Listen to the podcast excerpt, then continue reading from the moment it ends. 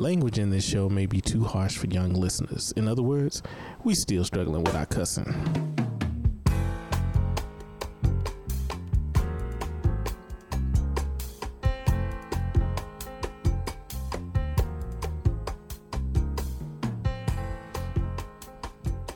Welcome to Psycho Music Lyricology, a podcast where music reaches the mind and lyrics touch the soul. I am one of your co hosts, the guy that doesn't know anything about hip hop, Sheldon Moss, along with the great debater, Michael Nelson, What's up? and the professor, Maurice Moss. What's up? What's up? Hey, you know what? Maurice just be ready to get down to business when he come on. What's up? What's up? I'm ready, man. I'm ready. Either that or he high. From the weed Stop culture. putting that out there, okay? From the weed from the weed culture episode. I was just playing Deacon. right. right, yeah, yeah. You know, he might roll up on us. Right. What y'all doing in here? Right. Uh-huh. What's up, Mike, man? What uh what's been happening with you lately? All is well, man. I, uh, nothing really. You know what? Actually, we all on a, a little bit of a a little, a little high of somewhat uh, from somebody I have never seen before. But I, you know what? I'm I'm gonna say I've been listening to this woman right here. Phyllis Hyman. That's what I've been listening to. And uh, I will say this, man. There are only two people that I have shared tears for. Yeah, that's man. in That's, the entertainment industry, and that was uh, Prince and Phyllis Hyman. yeah.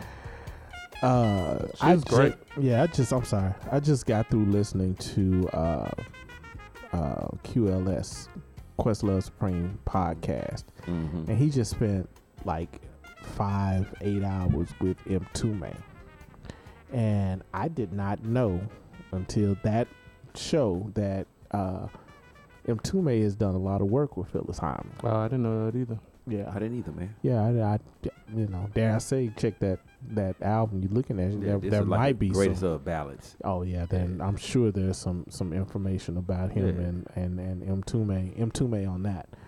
Um, but yeah, Phyllis Hyman was a, I mean, you know, tortured genius. Yeah, man. Yeah.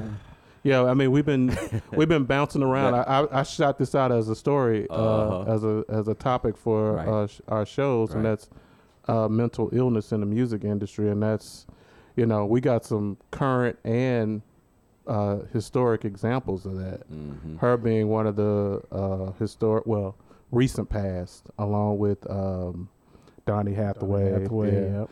So, uh, and then, I mean, it's interesting to see how, I mean, this could go off into another topic, a whole nother show, but how the current generation is dealing with it because um, I was looking on my Spotify and they do you the top 100 songs. One of the top 100 songs uh, out on the charts right now is uh, a song by a rapper. I think his name is Logic. And the title, of, the title of the song is the one eight hundred number to su- the suicide suicide prevention. Oh, what? Yeah, it's I mean, and they just you know they have a whole different approach to this whole mental illness, and it kind of goes back to what Kevin was talking about about Mhm. emo raps Emo and, rap, and yeah. how that whole how a lot of the rap is not uh, uh, hyper masculine anymore. More of it's more of talking really talking about hey, this is how I'm really feeling and what's going on with my emotions and stuff like that. So I mean that here. uh, who Logic. Oh, really? Really? he Yeah. I mean, to, he's uh, he's pretty good This rapper. past I, summer in Allen. I, My- I my- like some of the stuff I've heard from Yeah. him. He's pretty good. But I mean that I mean that that kind of went off on a tangent from the Phyllis Hyman because she was a huge talent. But yeah, she's, Yeah, that's funny you say that. that man, whole my mental illness. and my nephew both listen to Logic, and I'm like, Logic, who is this? Mhm. And Yeah. he went to see him in concert up in uh, Denton at that event center up there Mhm. Okay. and everything. I was like, oh, okay. Logic, huh? He's speaking Logic. Logical, Anyway, logical man. rappers. Yeah, yeah, yeah, yeah, yeah. But yeah, Maurice, what uh, what you been on? Uh, so what am I listening to? So, you know, like Mike made a comment about how this is kind of this whole podcast is bringing up kind of a resurgence in music and how we all look at music. It's doing that for me too. I have to admit that, and I just spend a whole lot of a lot more time uh, digging into uh, music now.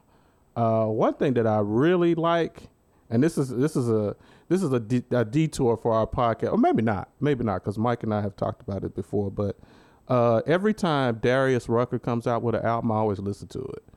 It's like pure country. Right. Like the brother is like strumming uh, guitar. I'm singing some country music. But every one of his albums are some. They have. He has some really good albums. Uh-huh. He has some really good albums. And think about Darius, I mean, think about country music is is basically So soul. it's blues. soulful stuff. It's yeah, soulful It's blues just- stuff. Yeah. It it came from the Delta blues. right. And right. then, uh, so I mean, you know, we we got to get out of the habit of, You're right. You're absolutely Um, right about that. you know, the reason. Uh, I know a lot of I know a lot of black people who listen to country music. Yeah.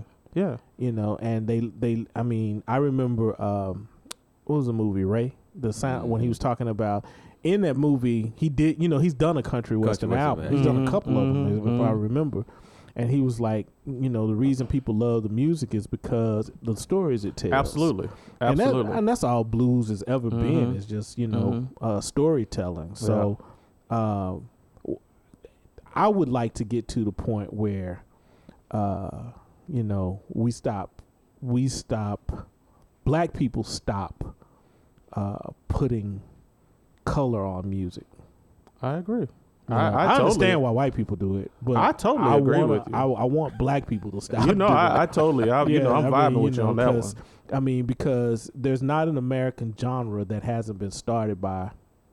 There's not a genre of Amer- a music that started in the West that hasn't been the foundation hasn't been in uh, African American Mhm. Uh-huh. music. And and and to your point, I mean, a lot of people say, "Oh, I don't listen to country or whatever," and then when Beyonce comes out with a country song, you're like, "Oh, I like country music now." But I mean, if you No, they like Beyonce. well, they like Beyonce Yeah. doing it.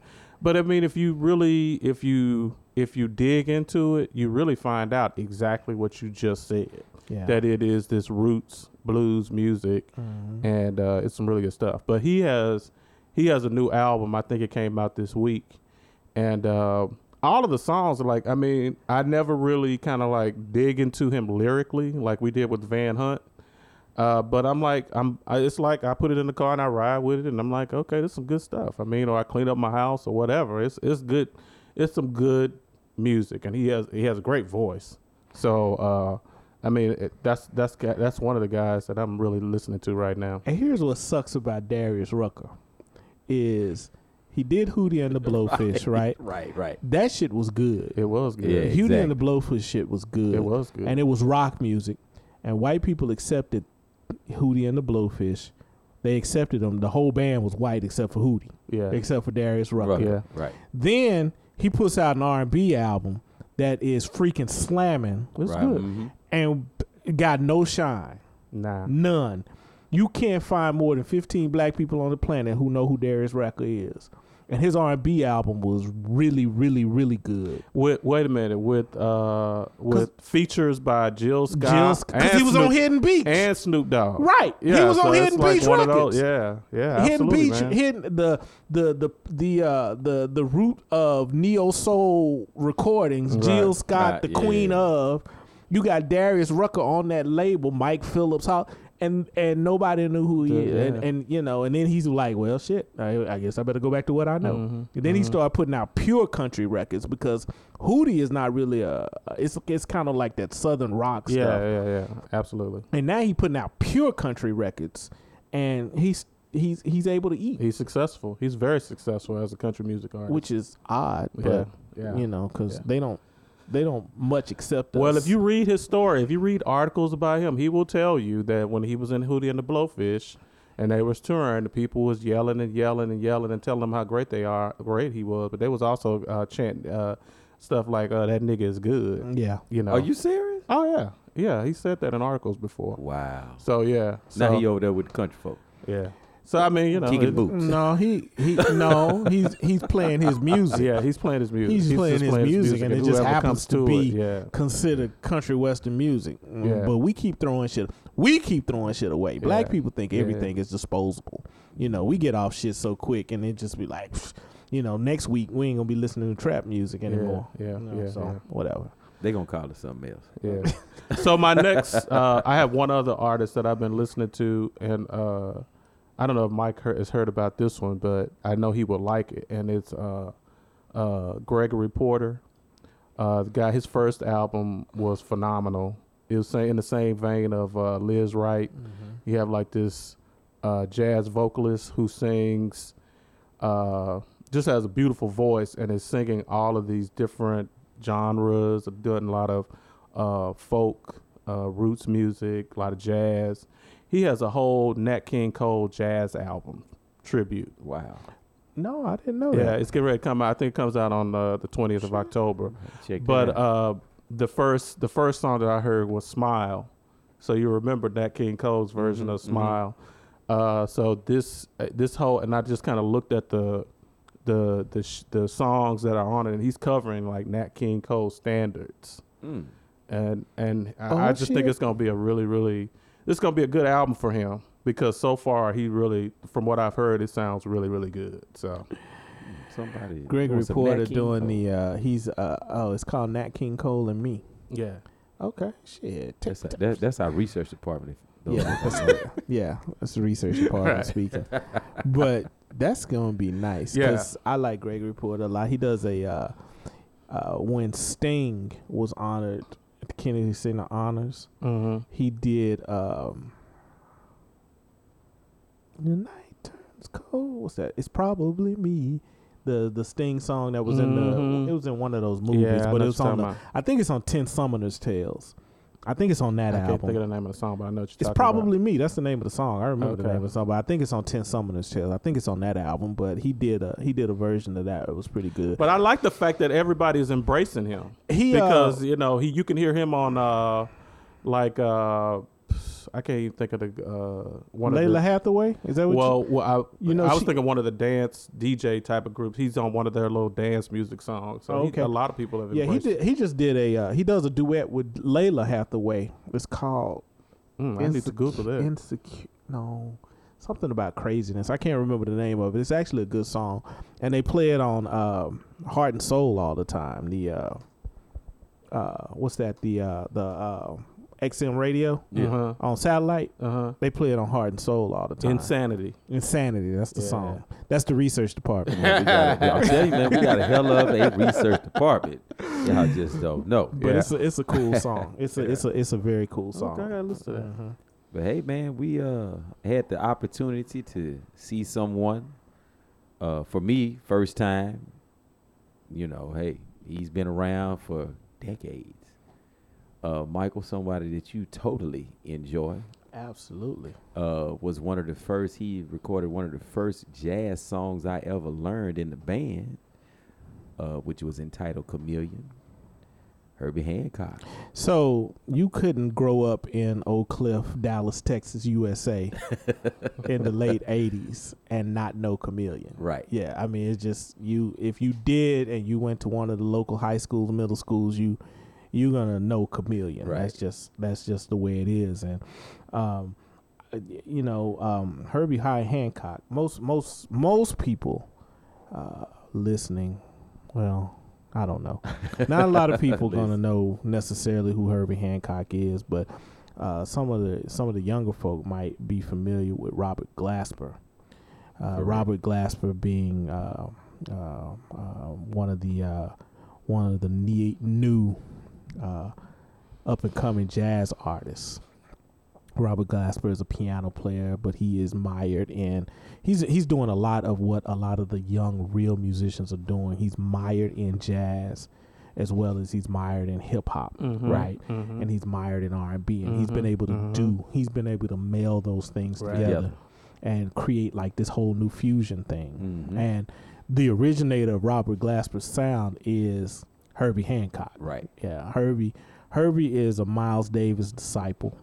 Uh, he started with Miles Davis, Mhm. and uh, uh, so pushing uh, musical envelopes as far as you know, as the edge, the cliff, not being afraid to even push it off, is a part of who Herbie Hancock Yeah. is. So uh, some people may remember Herbie Hancock because of his uh, one of his bigger hits. His most his his probably his most famous hit Mm-hmm. is uh, Rockit. Rockit, right? Yeah, so The MTV era. exactly. So we were all '80s hip hop, Right. and yeah, he won. He won Grammys for the song. And the video And the also video. was like one It of was those groundbreaking. before before we had like the Missy Elliott's Yeah. of the world. Yeah. He was doing like these groundbreak groundbreaking videos. Right, so- right. So I think he, I'm sure he won awards for that video Mhm. as well. Um, Herbie is, uh, uh, he he's iconic in jazz. Yeah. He's iconic in um, hip hop because a lot of his songs have been sampled. One of the first being uh, the Cantaloupe song. Mhm. That was one of the first songs he ever that was ever really sampled by him. It was looped, and it's awful.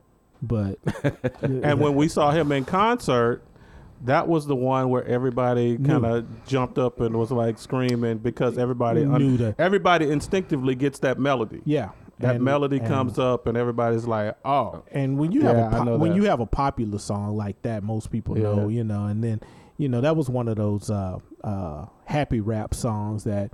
Uh, uh, who was that rapper?" I don't, I don't know. I can't think of his uh, US three wasn't that the name of the group? Us something like or that. Us three like- or something. yeah, Yeah. yeah. that song was awful. but uh, he's been sampled far more Yeah, times. yeah. Uh, one of my some of my favorite uh, his song Watermelon Man has been sampled quite a bit. Yeah. And uh, one of my favorite uses of that is Diggable Planets. Uh, Nickelback. I forgot about not that. Nickelback. What's the name? One of those songs. I forgot about it. That Diggable Mm. Planets. Yeah, Mm, yeah, yeah. mm. So Yeah. that was one of my favorite uh, uses of the Watermelon Man sample. But uh, uh, Herbie is uh, Herbie Hancock is uh, 77. Seventy-seven. He's 77 years old. He and looks still kicking. Yeah, he looks like he's 27 years old. Not a Looks younger than us. not Yeah. any kind of. Uh, I mean, he hasn't aged at all. not any kind of limp or slow, Yeah, slowness to he- him. He's still he very, is, very uh, spry. You know, moves around just like whatever. and uh, uh, and here's what we'll tell you. It's probably and this this might be the uh, this might be the uh, uh, uh, uh, nugget of the show. Mm-hmm. Chameleon is not the first time you are familiar with Herbie Hancock. You think you are, but it's not. Uh-huh. You have any idea? Mm-mm, no, it enlighten me. He did the soundtrack. He did the uh, uh, he did the uh, opening song to Fat Albert. Get out of here! Get out of here! I would have never. I would have never guessed so that. yeah, Yeah. you you familiar with Herbie? for You sure. are much more For familiar You know with what? Herbie Now than that you, you say thought that, that. on the Mhm. credits, his name does come across That's there. because Yeah. he did the he I did remem- the, he did the oh, title wow. track. So yeah, you are much more familiar with Herbie. Herbie is uh That's hilarious. yeah. so But that just tell you how. That's just tell you how, how deep Bill Cosby was. well, and that song was funky. Right. Yeah, that song was funky. Right. I'm not. I, I don't know if we can do a Bill Cosby reference here. we mentioned Harvey Weinstein and okay, Bill okay, Clinton, okay. so we can and, talk about and, and the Trump. So, yeah, so okay. yeah, we can talk about Yeah, Cosby yeah. too. So, uh, but yeah, he uh he he cut his teeth with Miles Davis, so his whole his whole uh realm of understanding where music is concerned is pushing the envelope as far as you can push it. Hmm And one of the things that I noticed at the concert, and I, I wrote about it, is is that he didn't spend much time uh, playing his uh, old music. Right. And what I mean old music is the music that you know he cut his teeth on. So there wasn't a lot of maiden voyage stuff. There was not any of the. Uh, it wasn't a whole lot of he uh, uh, the uh, disco funk jazz stuff that he did. He just played uh, his his uh, his jazz music, his heavy stuff, and then he he uses uh, you know new musicians To go to yeah, do so to you interpret he- it. He's one of those people. He's not like old R and B soul groups, you know, where it's like the whole group and they just you know, Come out, they do the same together. thing old Yeah, over they and just over and, and they're just Yeah. together. So he's one of those cats. He's he's a true jazz musician in the sense that the music always has to move. It always has to be something else. It has to always do. So they don't use the same people every time they get out and play. You know, Exactly. I challenge you to find two years worth of video where Herbie Hancock is playing with the Same same lineup. people. Mhm. And the lineup has changed even with this particular concert. There there was a there was a gentleman that wasn't on the Dallas uh, uh, concert that I was reading about that he left uh, uh, some months ago, a couple of weeks ago, uh, and it, it speaks to what you were saying about you know the the the the the the turnstile that's going on with these musicians and everybody has a different interpretation of what's going on and and how that whole thing uh, plays into how the music uh, comes out. And I was really kind of gonna. I was curious as to be like, you know, when you go to a Herbie Hancock concert, what do you expect from somebody who has decades and decades and decades worth of music? I mean, what can you? I don't. I can you say, oh, I'm for sure. I know I'm going to hear this, or I'm sure I'm going to know hear this. Which he did play one or two, but it sounded like this man has this database to pull from and you're right. He didn't. He didn't go into the. Which I'm. I'm. I'm curious as to what he probably does, or what I. What he. What does he do on other stops? Does he change his? Does he change his lineup of, or his playlist and- of what he's gonna. Mhm. What he's gonna uh, put out there? Yeah, Because so, that's, that's interesting I mean, to me. He has, I think, somewhere around 40, 50 studio albums. Mhm. So he started recording in the 60s. Now, I keep saying that we see 40 or 50 studio albums. We have no idea what got shelved. You Mhm. know, so it could be it could be some stuff on the cutting room floor that's phenomenal that we never, you know, that we'll never that that may never ever see the light of day. Mhm. Mhm. And the fact, you know, most of his contemporaries are really either very very old where they can't get around and play Perform, yeah, much Yeah. you know, cause uh, because he and uh, Wayne Shorter, uh, the saxophone player, pretty much joined at the hip for a long time, Mhm. and uh, that's because they cut their teeth together with Miles in the '60s. And Wayne is, I, I think his, you know, his health is. is Yeah, I remember is- Wayne is from the. Lee Morgan. Yeah, Right, uh, right, documentary. exactly, Yeah, yeah, yeah. exactly. So you know, you know, their health is kind of waning. Yeah. And he just kind of out there, kind of doing just- this thing, and he just, you know, he's one of the premier uh, uh, uh, piano players. Now we did a show a couple of uh, weeks ago uh, about music education, and Doctor Oscar was here, Mhm. and we asked him what would be his, uh, what would be the quintet that he would put together and play, Mhm, and with mhm. without pause, he said Herbie Hancock. Right. So Mhm. you know, for you know, dead or alive, you get to pick any piano player in the world, and he said Herbie Hancock. Right. So, and I don't think that that's you know, I don't, I, I don't think that that's one of the, uh, the, uh, I don't think he would, I don't think there are a lot of people who wouldn't say the same Mhm, thing. mhm. Now, um, I'm acquainted. I have a good friend, or I don't, I don't know what what to call her. I talked to her in a long time, Roy Hargrove. And the summer before our senior year of high school, Herbie Hancock took him to Europe as part of this whole kind of collective Oh, thing. okay. So he got to play in Europe for like the whole Some. summer Wow. And but that speaks to how Herbie thinks with regard to how his music is being uh how music is he how he pushes envelopes with music and he he's always kind of with older people Mhm. and he well nobody's older than him now but you Mhm. know he's he's informed by younger music now uh this this last stop uh uh where when we got to see him in Dallas he was playing with uh, uh a drummer uh his name is uh Vinny Col- Colaiuta Mhm. and he's playing with a bass player from um uh SNL uh, Saturday Saturday Night Night Live Live, yeah yeah. Mhm. his name was uh, James Genus. But the thing that was really interesting, the most, the thing that was most interesting was uh, Terrence Martin. Mm-hmm. Terrence Martin is a uh, saxophone player, keyboard player, and he used a voice box, which Robert Glasper does as well. Robert Mhm. Glasper has a bass player.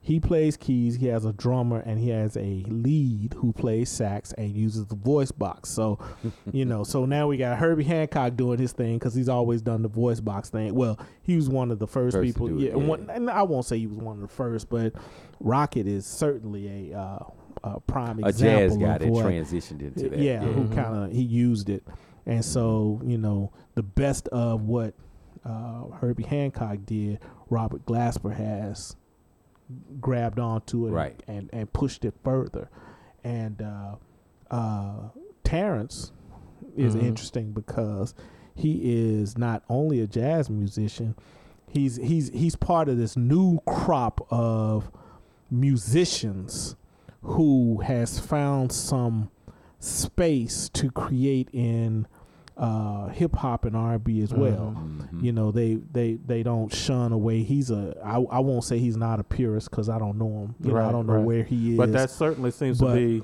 He's not. it's He's he's gone from Snoop Dogg to Herbie Hancock. So I, I think that's the right. definition of not being a purist. right, right. So, but he uh, he uh, he's he he's an incredible musician in his own right. yeah. and he also spent some time uh, producing. He he produced on the uh, "To Pimp or Butterfly" uh, to to Pimp a Butterfly album from Kendrick Lamar. I think, and him and uh, he and uh, Kendrick are longtime collaborators because he was on uh, uh, Good Kid, Mad City, and Section Eighty. yeah, yeah, So uh, he's he's they've been and and, uh, consistent collaborators. and another cat that you mentioned, um, he he's also worked with Thundercat yeah, and, yeah. and Flying Lotus. Yeah. So you know they so which to me, Ter- him being part of that group or being part of the Herbie Hancock uh, collective is not unusual. It doesn't it doesn't strike me as strange Mhm. because Mhm. of uh, Herbie's uh, um, his his his his connection to Miles Davis, right? Yeah, And you know, when he connected with Miles Davis, it wasn't in his.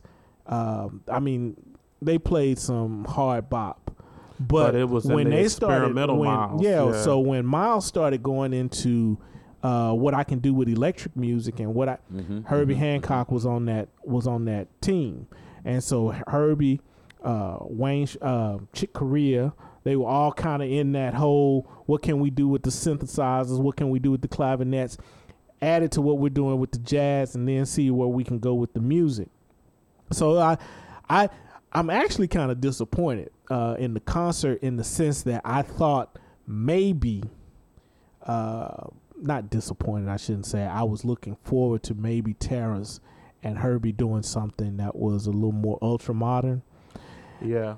And I was kind of like, well, if he's up there, maybe you know, But if you Yeah. maybe listen, we're gonna see something different. if, and if you listen to to Pimp a Butterfly and some of the interludes, Yeah. a lot of it is Yeah. very similar as far as it being uh like kind of like these atmospheric jazz Yeah, yeah. type of uh so you're absolutely right that uh Terrence is like he can he can give you some straight R&B uh you know beats four on the floor type of music but he he he to me he brought that to I think he brings that to the Kendrick uh uh brings that whole the kind of jazz piece. jazzy thing. Yeah, Yeah, he brings that to the uh to to Kendrick stuff too, and kind of adds layers to his music by uh kind of you know if you can listen to parts of of uh to Pimp a Butterfly and be like, oh okay, they they they kind of get off into a little improvisation there and kind of do and it feels like it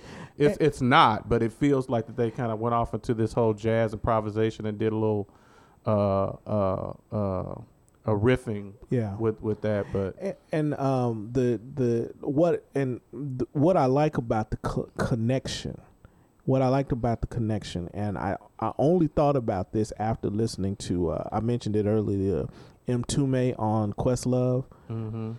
What I liked about the connection is is that Mtume was talking about how um, how uh, we lost a generation in music, and it could be part of the reason that there th- there's so much less musicianship. And we lost a generation in music because when they took music out of the schools, we created hip hop, right? I gotcha. you Yeah. Yeah. Okay. Mhm. So we cre- they took the music out of the schools. We created hip hop, and the older musicians, the Mtumes, the let's say from that generation, from the 70s, 80s generation, viewed hip hop from uh, other people's eyes. Mm-hmm. They didn't have the connection. They didn't have the conversation. Yeah, yeah. Where where in jazz you can see, um, and, and and even from jazz even into soul music, R and B music, you can see the interconnections of you know uh, musicianship and and the generations Patrice Rushen. pushing. Patrice Rushen Yeah, connected to Herbie Hancock, connected to Miles Davis. The stories get told, yeah, and then the the the connection, the generational connection is yeah. there. I'm not doing because uh, Patrice Rushen is a Herbie Hancock disciple, Right. Mhm. but Patrice Rushen became an R&B Right. superstar, whereas Herbie Hancock never really did Mhm. and he became this whole funk jazz superstar thing. And with the stuff he did with Headhunters was not what he was doing with Miles Davis. Right. So, but they're all connected. Mhm. There's there's there's not a there's not a dissection. But then when you get into hip hop, you don't find It falls off. it falls does- completely there's off no- the it's it, because and what Mtume with a few saying, exceptions. with a few exceptions, because there are some people who were absolutely, trying to make that absolutely. But connection, Mtume was saying, especially, he was like, you know, I don't mind you sampling the music. I don't know anything about sampling. I don't mind you sampling the music, but we need to have a conversation. Not only do Right. we need to have a conversation, we need a contract. You need to pay for it right? because it's how I eat too. But Right. still, there needs to be some understanding about, you know, how are you going to be a in music?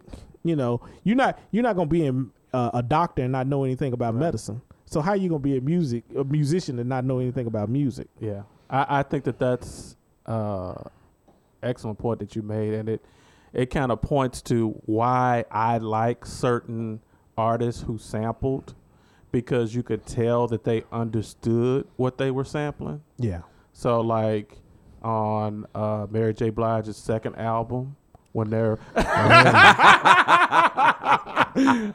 okay for those who are listening at home. I just got a heavy sigh from this mouth right over here. but that album I and the one prior have- to that I have used evolved. samples. They use samples appropriately. I have and it speaks on to what Mary that J. Mtume made, what yeah. Mtume Mtume was saying about okay, you just you know cutting and chopping up my music, and you don't understand the meaning behind it and Yeah. why you're doing it and Mhm, everything, and uh, you know, you know, Mary was she was talking about my life, and she was sampling a song and talking about everybody loves the sunshine. Shine. Yeah. Mhm. I mean, that was that was she was connecting her sample. Sample You know, to she her was story. right. Exactly, Mhm. exactly, and everybody, you know, so that kind of speaks to you know, the the to me, I call it the proper use of sample, but it's not it's not necessarily the proper use because I've heard good sampling that don't necessarily have that meaning embedded in it, but I got speaks you. to what you were saying. But I I have evolved on Mary J. Blige. I'll just, I'll just put Oh, that yeah. out there. Oh, I, have. I, have, I have evolved. Okay. I've evolved on Mary J. Okay. But you know another cat that's from that uh that Miles Davis uh, school is uh Marcus Miller. He he pushes himself in that in that way as well. So let's think about where Marcus Miller is. Marcus Miller is actually a disciple of Herbie Hancock's as Right. well, Mhm. and so uh, the connection between Miles and and Marcus, Marcus. Miller, Marcus Miller producing Miles Davis records, Mhm. somewhere in the middle of that Right. is Herbie Hancock. Right. You right, know, right. so you know Herbie Herbie for that generation of jazz musicians, Herbie that generation of R and B soul musicians, uh, Marcus Miller, Mtume, well Mhm. Mtume played with Miles, but Marcus Miller, Mtume, Patrice Rushen, they were all influenced by what they were that doing jazz funk. Mhm. right. Uh, Herbie Hancock, where the Headhunters were all Mhm. that was their major influence. So the connection is there Mhm. and there are con- there are uh, I watched the unsung about uh, Patrice Rushen, and uh, somebody was somebody uh, somebody was there saying uh, uh, Patrice Rushen was saying uh, or somebody was talking about Patrice uh, Herbie Hancock listening to Patrice Rushen play. He was listening to her play a jazz tune, Mm-hmm. and he went, uh, I don't know if that's me or if that's her. Uh, You know, yeah. he he he literally was listening to this music and he was like, I, I can't tell if that's me or if that's her. I don't know who that is right now. Mhm, So, shit. Right. I mean, Right. what? do- I mean, What do you say about Patrice I mean, Rushen? Yeah. And so now Patrice Rushen is going. Oh, I done learned this shit now. Mm-hmm, mm-hmm, I'm, you know, I'm there now. Mm-hmm. I mean, I don't know how she, you know, I don't. I probably would have never touched another piano again if Herbie Hancock said, "I, you know, I don't know if that's me or you." Right. I'd have been like, "Well, fuck, it, I'm I can't do no better. I'm done. I can't do it any better than that." So, and it speaks to it, it speaks to your point that you were saying about the whole generation that was lost. And we're not saying lost in the sense that there was no good uh, cre- creativity during that time because we are we we always talk about good hip hop, so we know that something good came out of it. But that whole uh, that whole transition where those musicians would pass down information to the next generation, that didn't happen. And I, you know, as you were saying that, I'm just kind of sit, sitting here thinking like, oh, okay. And maybe that kind of speaks to why when we went to that concert, we didn't. It wasn't a. It wasn't a largely black crowd. It w it was not a. There, there, there were people who were. Uh, you had those fans that were from that era that were there because I talked to a couple of ladies there, and then you had this young generation of white kids that may have gone to Absolutely. Booker T that were there, Absolutely. and their Absolutely. parents and turned them on to him, and they showed up. well, so. I'm, I'm sure that Herbie Hancock as an artist is uh, a subject in schools like that. right, oh, Yeah, in the I mean, arts. yeah, yeah, yeah. in Right, art right. schools because uh, just his, you know, uh, again, you know, growing up in Dallas, uh, I don't think I know one musician who grew up in Dallas. Somewhere between eighty-five, maybe say no, hell earlier, yeah, 80, Or 80 70s, from 80, 79. Let's do that then. Let's go from like seventy-five to ninety Mhm. who didn't have some uh, NDISD that didn't have some connection to Chameleon. Right. I mean, it was just, it, it, I mean, it was it was a staple, right. Mhm. you know, and and and Herbie wasn't the first one to do it. Uh, it was a uh, uh, Maynard Ferguson Right, song, exactly. you know. So uh, when Herbie re-recorded it with the hurt with with uh, Headhunters, every high school band, middle every jazz high school jazz band played some version of the mixture of the uh, uh, uh, Maynard Ferguson version and the Herbie and Herb Hancock, Hancock version. version, right? Yeah, so shout out to O.W. Holmes Middle School Boss Band because that's where I learned it. And the herd at Dallas. and Carter. some of the last years where music education was was uh, universal That in is schools. true. Yeah, That is so true, I mean, yeah. it kind of speaks back Yeah, to what you were talking about. But um, Herbie's to m- my favorite Herbie Hancock period. Though I'm a fan of like I mean you know from Maiden Voyage all the way to when he did the uh, when he did his his uh, tribute to Prince. You Mhm. know I'm I'm I'm pretty much a fan of his entire eras, but that you know speaking of Chameleon, the Headhunter version, the Headhunter Herbie Hancock is probably the one that I'm most familiar with in the sense that I've probably listened to that ver- that era the most. Mm-hmm. You know, those t- two or three albums, I think there were only two, but those albums from Headhunter were the best, and that included that Chameleon um, uh, actual proof, which he did play at the concert. Concert. He did play actual proof at the concert, and then uh, Butterfly Mm-hmm. uh, which is, you know, uh, kind of a psychedelic period kind of thing. You know, he Mhm. was, you know, it was, you know, if you don't smoke weed and you listen to Butterfly, it'll make you want to smoke weed because you're gonna get high some kind of way. You either gonna uh, you gonna listen to Butterfly. It's just it, gonna take you there. It's gonna be there Yeah, because you know it just it sinks you into that. It just sinks you into that place. You know, it's just it's it's just smooth and he's using you know bass clarinets and you know uh, uh, uh, synthesizers and he's just taking you know that Mhm. Vein Melter uh, Vein Melter is the other song. He's just taking that to that that place where he melds. That's probably that era when uh, he can he he's kind of fused jazz with that whole kind of psychedelic because it Mhm. was you know it was it was out of the it was out of the era of bitches brew. Miles is bitches brew. Where It was kind of just beyond that when they were like, well, let's see if we can take this rock shit and uh, fuse with the these synthesizers and do some jazz shit with it and see what all we can Mhm, do. mhm. And I think those are the things that I like most about Herbie Hancock is that he's always tried to push push the push the limits as far as he could. Let me ask you about because I'm curious about the just the concert in general. So um, I think the jazz concerts that I've gone to have been because you mentioned them or you said let's go to this jazz concert. So like I think the only reason that I've seen Miles Davis perform is because Yeah.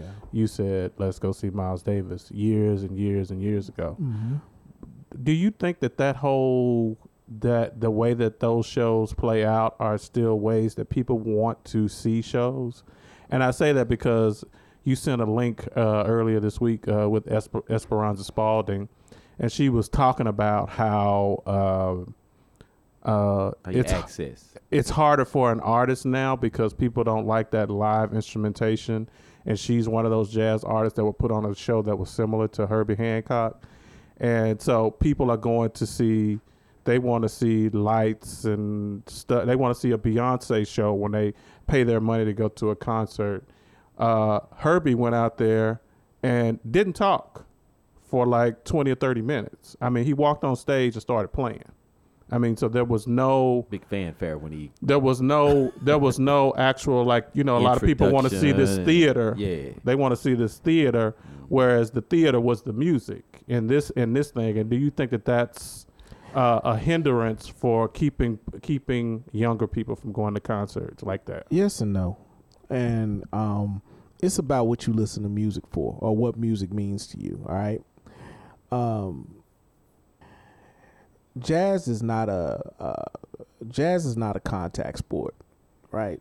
And what I mean by that is is that nobody's going to get up and dance and you know, it's not going to be, you know, and people were trying that, to minute, say and people it's were not- trying to do that at this not- concert Yeah, jazz is not a contact sport. say that, but we want we want we want to get the definition of And what no, that is. and what I mean when I is- say is that that- is, people will argue. They'll No, argue with well, us that what smooth I'm jazz saying is is- but they gonna sit up there and bob their head. Well, But bobbing your time- head. Uh, what uh, and what I mean by that is it because I, bob I my head to. Herbie Hancock. i know what you mean so what I'm saying is, You is, ain't finna get up and dance to it though. Right. yeah, I, yeah, I probably would. I, I could dance to Chameleon. I wouldn't have a problem with that.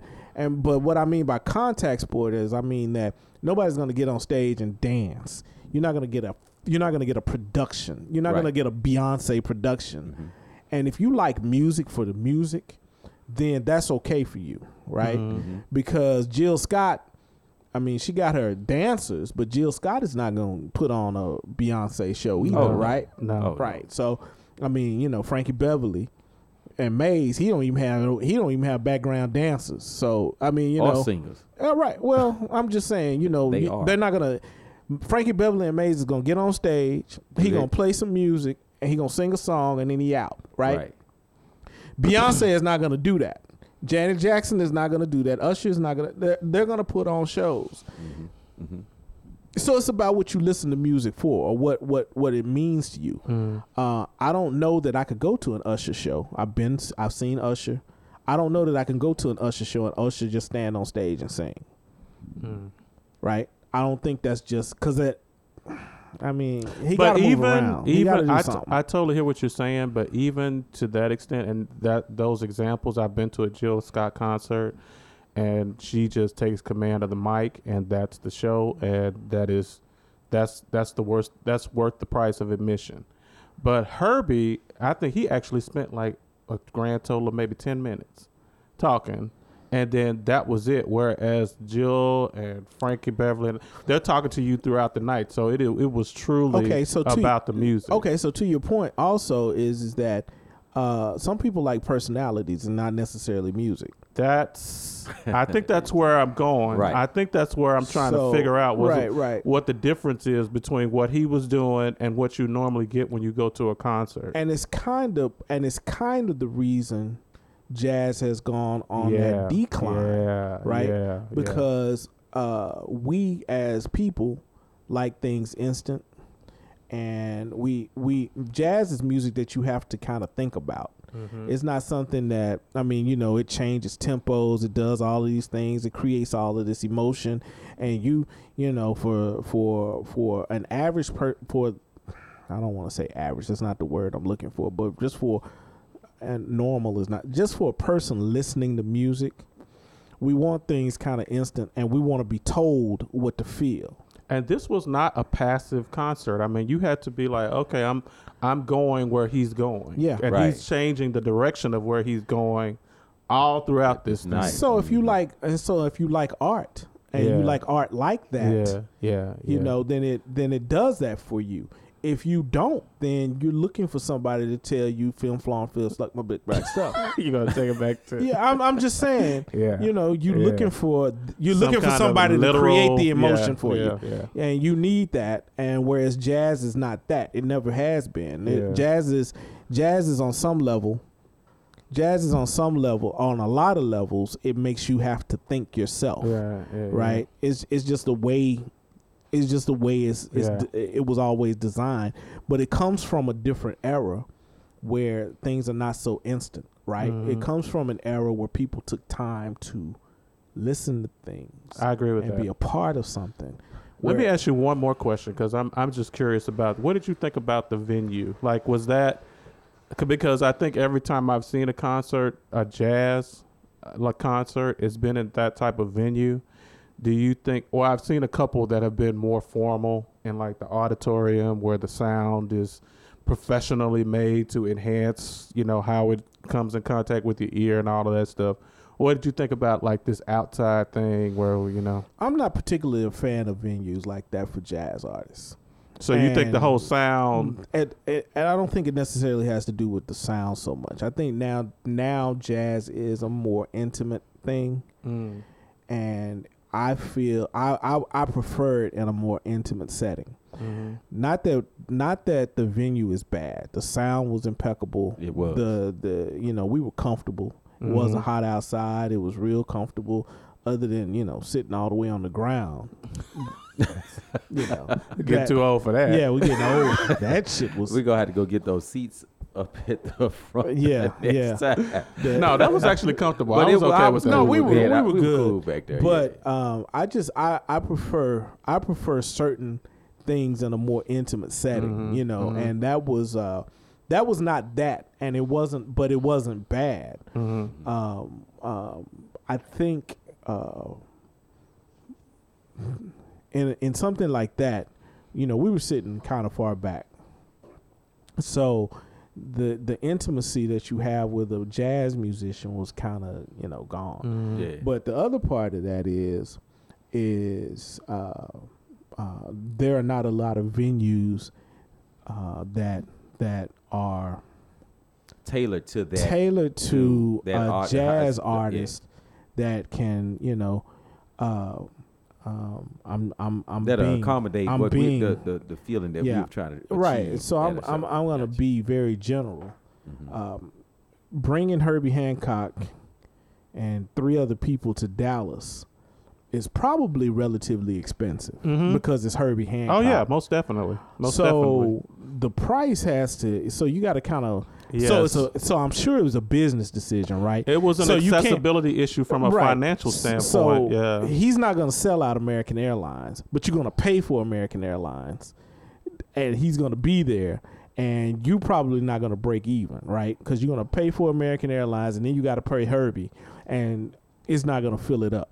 What do you? I, I missed that. What do you mean when you say you're gonna pay for American Airlines? Uh, the the, The promoter, promoter. The promoter's got to pay for the venue, oh, I got you. and I then got he's got to pay the artist. I got you. I got so you. that Okay. number is probably way higher I got you. than who would show up at the American Gotcha. Airlines Arena to see gotcha. Herbie Hancock. hmm So there has to be some juxtaposition. I'm sure it's a business decision, and you know it's you know they they gonna have a little something. You know, no big deal.